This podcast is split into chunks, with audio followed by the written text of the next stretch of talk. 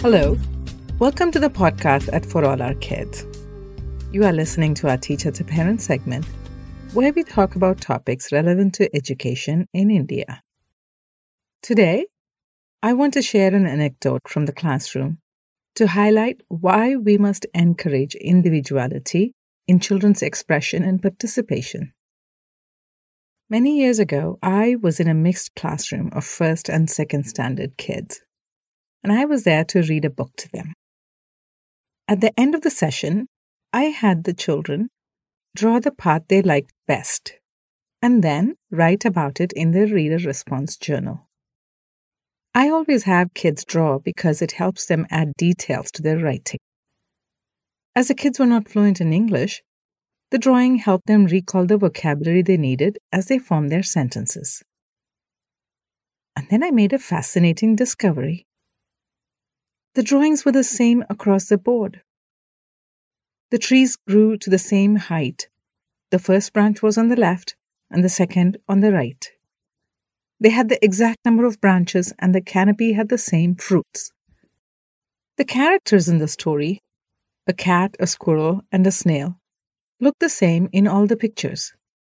Out of the 15 drawings I had, one stood out because everything about it was different.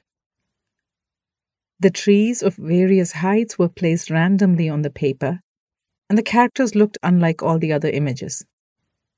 I still remember that pattern on the snail's shell looked different. As I was eyeing this work, one of the kids spoke up. He's new to the school, miss. He didn't attend the same drawing class with us. That is why he doesn't know how to draw like us. This child had misinterpreted the reason for my fascination with the unique artist's work.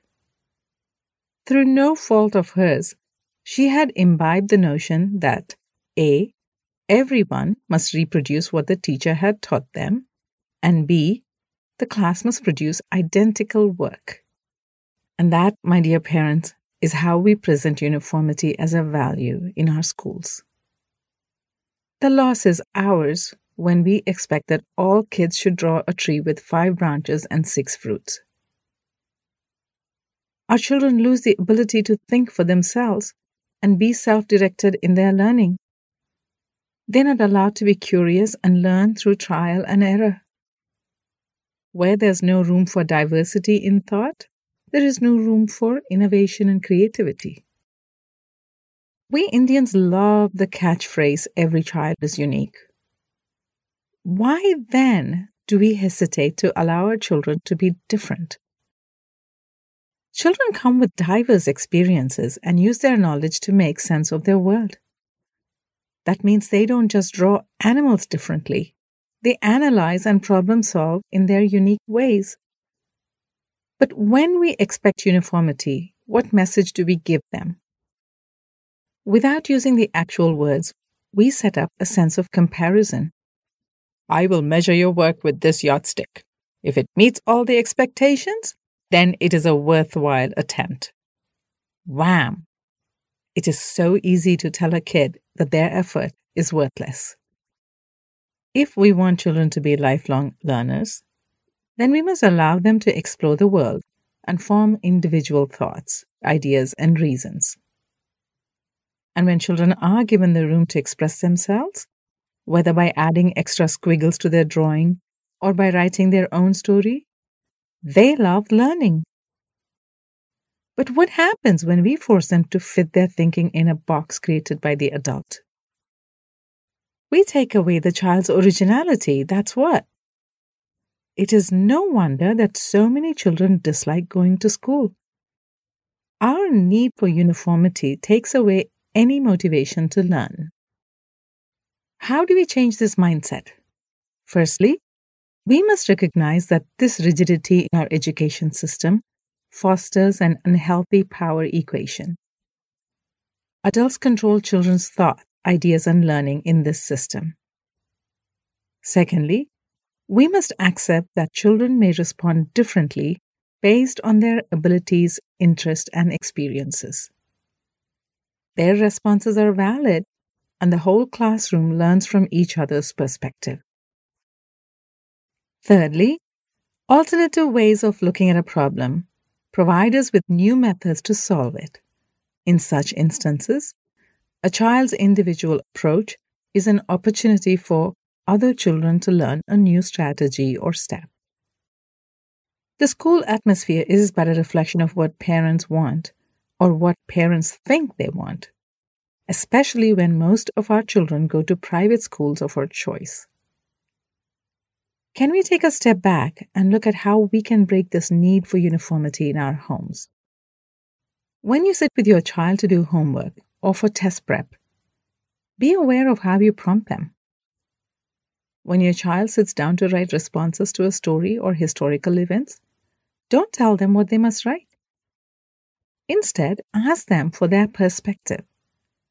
What do you think? What if you were in the story? What if that happened to you? How would you feel and react? What do you want to share with your readers? When your child shows you their artwork, ask them to describe it and recognize the details. Oh, I see the curved beak of the eagle. Instead of, oh, that beak looks so big, make it smaller. When your child uses a toy or object for a new purpose, comment on it and say, oh, that biscuit dabba makes a good hat. Instead of, oh, you can't put the dabba on your head. Do you notice the common thread here? We rewire how we talk to our children by asking them for their opinion instead of telling them what to do, we create opportunities for children to discover what works best for their learning. But let's not stop there. There is a much more challenging thought for you, dear parents. One of the driving forces for this rigid expectation in our education system is the belief that we are preparing our kids for the job force. And what jobs are we talking about here? If you thought technical education or medical, you are right. But what if your child doesn't want to be an engineer or doctor? What if they want to be a writer, photographer, artist, or chef? Are you willing to let your child try something different?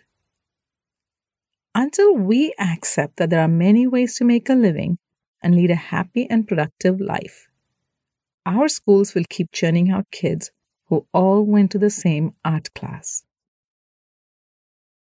And this is the end of today's podcast. What do you think? Do you agree with me?